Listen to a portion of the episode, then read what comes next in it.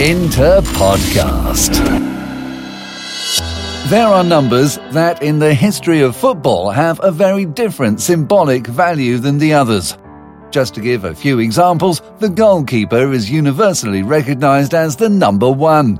The centre forward remains for all the number nine. Very different from the false nueve people are talking about too much in the last few years. Then we can talk about the number 7, the talented winger, and the number 5, rocky defensive bastion. However, in this series of podcasts, we want to focus on the number par excellence, the one with a capital N, the most iconic number in the football world.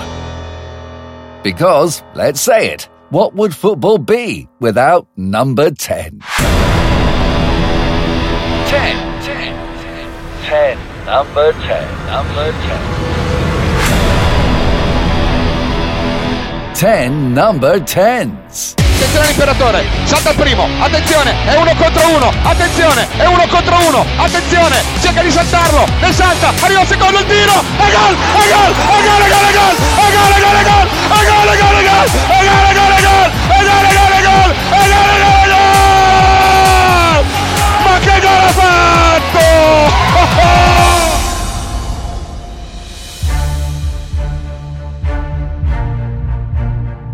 When a player scores a goal of the caliber San Siro witnessed on October the 17th, 2004, he proves that he is special. A goal so good it had both sets of supporters up on their feet in admiration. That autumn day, San Siro was treated to one of the club's greatest ever goals. With power, strength, and technique, that player single handedly took on the opposition defence before displaying ice cool composure to slot it home. That man was one of our all time great number 10s. That man was Adriano Leite Ribeiro, aka the Emperor. But the adventure of our podcast protagonist started a world away from Milan and the prestigious surroundings of San Siro. The story of Adriano begins in the 80s in the favela of Rocinha, a shantytown home to 70,000 people among its streets. A place that didn't offer much hope in the way of a future, and a life of crime was, for many, the only way to survive. But for Adriano, there was another way out. The Brazilian was blessed with a talent and from a young age, it was clear few could do what he could do with the ball at his feet. But his talent didn't automatically qualify him for an easy life. Far from it.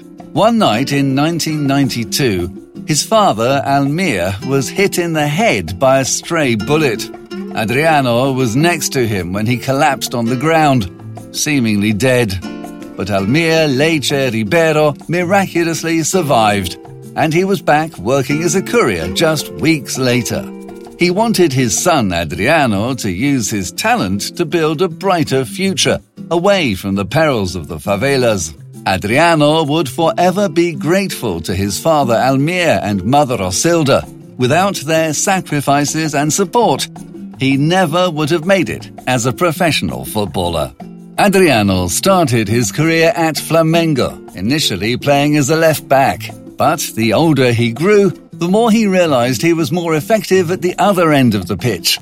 Thanks to his physicality and his abilities on the ball, he found himself pushed further and further upfield. A few games and a few goals playing as a striker were enough to show everyone that he had the qualities to play up front. And when he got the call from Inter, the same team where his fellow countryman Ronaldo played, Adriano could not have been happier. He was only 19 and a complete unknown when he landed in Italy in the summer of 2001. His transfer went under the radar, but it was not long before people started to sit up and take notice of this talented teen. One night in mid August, Inter were competing in a friendly for the Santiago Bernabeu Trophy versus Real Madrid. With time ticking down and the score tied at 1 1, Inter boss Hector Cuper turned to his bench and his number 14. Nobody knew who that young, fresh faced youngster was, but he didn't seem to be afraid of anything. He was fearless, winning the ball and running at the Real Madrid defense. Using a mix of power, pace, and strength, he ran rings around the defense and eventually won his side a free kick on the edge of the area. The promising position seemed perfect for the right boot of Dutch master Clarence Seedorf, and everyone expected the classy midfielder to take the free kick. But when the referee blew his whistle, something else happened. Something that would prove a defining moment in Inter history. Instead of Seedorf, that young Brazilian with the number 14 jersey began his run up. He struck it with his left and blasted it into the top corner. Parte Adriano, tiro, gol, gol, è gol, è gol, è gol, è gol, è gol, è gol, è gol di Adriano, è gol di Adriano, è gol di Adriano, e allora, è gol, è gol, è gol, e che gol signori! A moment that would prove his first step towards greatness and ultimately becoming the all conquering emperor. After that fabulous free kick, Adriano told his teammates of how he was constantly looking to do special things out on the pitch, and it's fair to say he achieved that in his first eight minutes with the Inter jersey. Adriano had put his name on the map and was following in the footsteps of his friend and idol Ronaldo. And there were more special moments to come, like that afternoon of September 2001. On that occasion, he banked his first competitive goal for the Nerazzurri, scoring a late winner at home to Venezia. Adriano had shown he had talent and potential, but the time had come for him to cut his teeth elsewhere and play regular football. So he was sent out on loan, first to Fiorentina and then to Parma. During those experiences, he developed a knack that would come in very handy for his return to Inter, scoring versus AC Milan. He punished the Rossoneri both for Fiorentina and Parma. One of those goals happened to be a classy back heel flick, a piece of skill that had shown how far he had developed away from San Siro. In particular, at Parma, Adriano showed he was ready to make the step up and in January 2004 he returned to Inter to help the team achieve Champions League qualification. Undaunted by the new challenge, he also opted for a number that is not for everyone the famous Nerazzurri number 10. You could say that Inter was always Adriano's destiny. As a child, Inter Campus had chosen him and others from his favela to take part in a soccer camp in Rio. That experience and the desire to one day replicate the feats of the phenomenon Ronaldo was all the motivation he needed to become a Nerazzurri player. Powered by Adriano's goals, Inter qualified for the 2004 2005 Champions League, safe in the knowledge that with a player like Adriano, anything was possible. Meanwhile, that summer, he left for Peru, where he played for Brazil in the Copa America. Adriano simply stole the show. He scored a hat trick against Costa Rica, a brace versus Mexico, a goal in the semi final with Uruguay, and a goal in the final against Argentina. E perde num jogo dramático por 2 a 1 um. Pode até empatar. Quem sabe agora? Capricha Adriano. Olha o empate! Gol!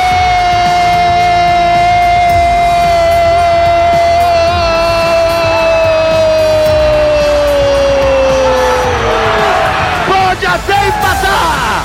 Adriano, número 7, o artilheiro da Copa aos 48 no instante final. The Seleção won it in dramatic style on penalties, with Adriano crowned player of the tournament. Brazil had a new golden boy. His displays for club and country made him famous worldwide. Adriano had his whole career ahead of him, and buoyed after inspiring his nation to Copa America glory, he set his sights back to club matters and the new season for Inter. He was eager to get going, and took a flight at the end of July to make his way to pre season training. But thoughts of summer preparations and a Champions League qualifier with FC Basel were soon put to one side as tragedy struck, changing the life of Adriano forever.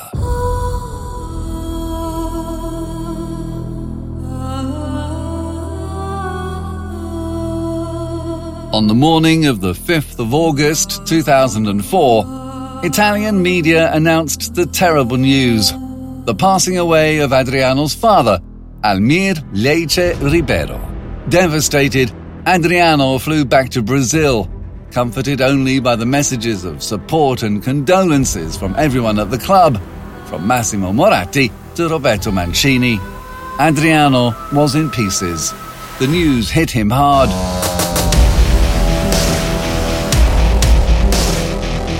Not only had he lost his father, he had lost a hero, a role model. It was not the first time he had experienced death. During his childhood, he had lost friends, but this was different. But he knew he had to stay strong. Far too much depended on him, especially the future of his family. He came back to Milan still grieving, but when he wore the Inter number 10, he was able to escape from the pain. Out on the pitch, he showed off all his talent, wreaking havoc for opponents. Adriano would have loved for his father to see him ripping apart defences in Serie A, and he paid tribute to him after every goal, pointing to the sky in memory of his father Almir. Adriano appeared to be coping well, and with each game he got stronger and stronger, better and better. On the 18th of September, and in a game versus Palermo, the Brazilian showed not only his eye for goal, but also his ballistic brilliance, rattling the crossbar with a supersonic strike. That rasping strike we've just mentioned versus Palermo means that game has gone down in the record books. Not for the result, but for Adriano's unstoppable shot that smashed the crossbar, travelling at a staggering speed of around 140 kilometres per hour. A left foot thunderbolt that left fans speechless. And it wasn't the first time he had supporters sitting back in awe of his abilities. Remember that goal we mentioned at the very start of our podcast? The date was October the 17th, 2004, and Inter hosted Udinese. But did you know that Adriano risked not playing that day after returning late from a trip to Brazil? As punishment, the club was ready to fine him and exclude him from the matchday squad. But the coach, Roberto Mancini, wasn't going to let Adriano watch on from the stands. He needed his star man and was prepared to overlook his misdemeanor. Adriano started and starred that day in what would go down as one of his most iconic moments in an Inter shirt. Early on in the contest, Inter won a free kick in an innocuous position. Too far out to trouble the Udinese goal, but not for this player. Not for our number 10, Adriano.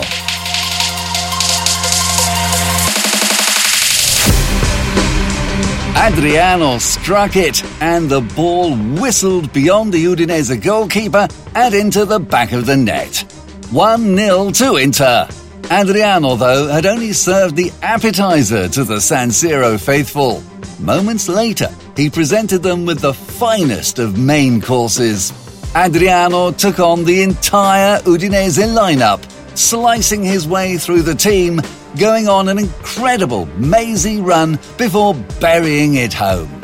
That goal summed up what Adriano was all about the close control, the power, the strength, the composure, the finish. Simply breathtaking. That season, Adriano made waves not only in Italy and Serie A, but also in Europe and the Champions League.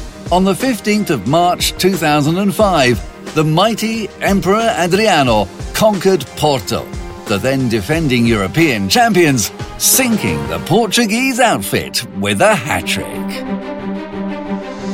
Veron, palla per Adriano, non è fuori gioco, Adri può andare, entra in area, attenzione Adriano, salta l'uomo, converge il tiro, e gol, e gol, e gol, e gol, e gol, e gol, e gol, e gol, e gol, e gol, e gol, e gol, e gol, e gol, e gol, e gol, e gol, e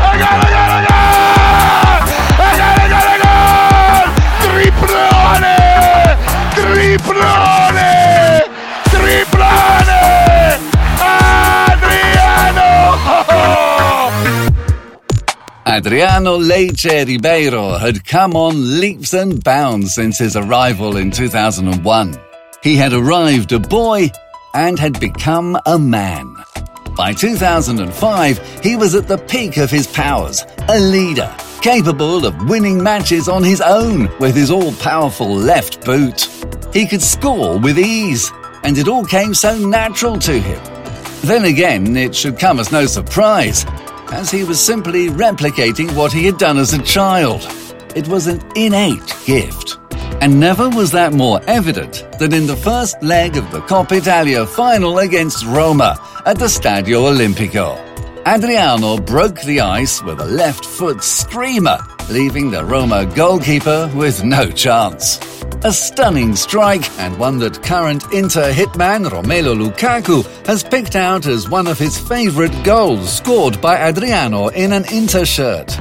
Adriano and Lukaku, the past and present of the Nerazzurri attack, united by their strength, goals, and abilities to lead from the front. But back to that cup final, because Adriano would also score the second goal that night against Roma, netting a header to seal a 2 0 win. A vital victory that put Inter in control for the return leg, where Inter would win again.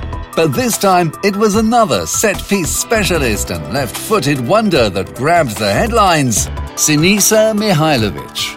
The Coppa Italia was raised to the sky that night under the floodlights of San Siro, starting an era of Nerazzurri domestic dominance. As for Adriano, it was the ultimate way to bring the curtain down on a fantastic season and head to Germany, where he won the Confederations Cup with a star studded Brazil team.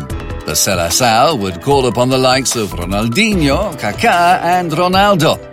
And unsurprisingly, the outcome was the same as the Copa America a year prior. The Brazilians triumphed, destroying their eternal rivals Argentina 4 1 with the Emperor pitching in with a brace. That performance cemented Adriano's reputation as the best forward on the planet, and he had the numbers to back it up. Adriano had scored 42 goals in less than 12 months for club and country. He was reveling in the limelight, but knew he had to keep his feet firmly on the ground. He had been warned during his days as an aspiring pro at Flamengo that plenty of talents had burned out quickly. Sadly, that would ultimately prove true of Adriano. But back in the summer of 2005, the notion of that happening appeared unthinkable. After a stellar season, the big question was could he do it all again? Continuity is key, and as the saying goes, you are only as good as your last game. Getting to the top is one thing, staying there is another. The new season started in promising fashion. Two goals in Ukraine in the Champions League preliminary rounds versus Shakhtar Donetsk, winning the Italian Super Cup against Juventus, and netting a hat trick against Treviso in Serie A. Then he hit a barren patch and the goals dried up. That was until December the 11th, 2005, when the city of Milan came to a standstill for the mother of all matches, the Derby della Madonnina. Adriano didn't need long to leave his mark on the contest, scoring from the penalty spot. Shevchenko hit back, however, for the Rossoneri, also from the penalty spot. Momentum then swung back in favour of Inter, as Martins put us back in front. Victory seemed assured, only for Jaap Stam to silence the Inter faithful by heading home the equaliser with five minutes remaining. With the game deep into added time, it was looking like the teams would share the points. But all of a sudden, there was a glimmer of hope. Corner kick to Inter. The Nerazzurri supporters held their breath the ball was played into the middle of the area and found its way to Adriano. The Emperor was not going to be toppled. He rose highest, leaping towards the ball, head and shoulders above the rest. The ball ended up in the back of the net, and Adriano went wild, venting all his joy and emotion that only a last gasp Derby Day winner can provoke. He may not have been on the same level as the previous season, but he was still the Emperor, and his show of strength that day versus Milan reminded everyone of just that. But after such an action packed period on and off the pitch, it all caught up with Adriano. While initially he managed to cope with the loss of his father, he eventually started to find it harder and harder to accept that his father Almir was no longer with him. It started to impact Adriano on the field, but also away from the pitch. He fell in with the wrong crowd. There was still success, winning, amongst other things, the 2006 Coppa Italia and two league titles. But he was not the Adriano of old. To get back on track, in 2008, he returned to his homeland, Brazil, signing on loan for Sao Paulo. When he eventually came back to Milan, Jose Mourinho had been waiting for him and had kept aside his number 10 shirt. The Portuguese coach had faith in Adriano and realized what Adriano needed at a time like that was a father figure. Adriano started to play again for the Nerazzurri and soon did what he did best punish our city rivals AC Milan. Maicon, il cross calibrato, Adri, colpo di testa, e gol,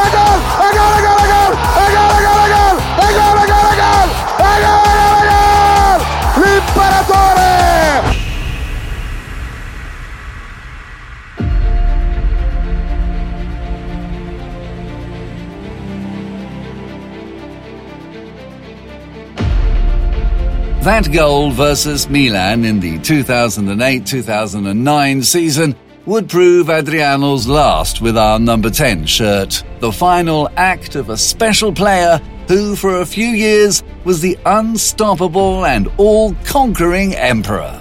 Armed with a lethal left foot and capable of scoring all kinds of goals, very few can say they have rivaled the great Adriano. A player who arrived as an unknown quantity and a fresh faced teenager with a dream, but left us as a Derby Day hero and Nerazzurri icon.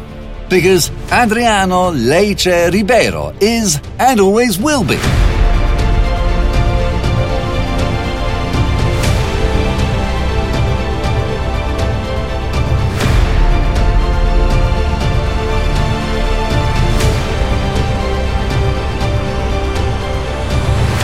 the Emperor with a Nerazzurri heart.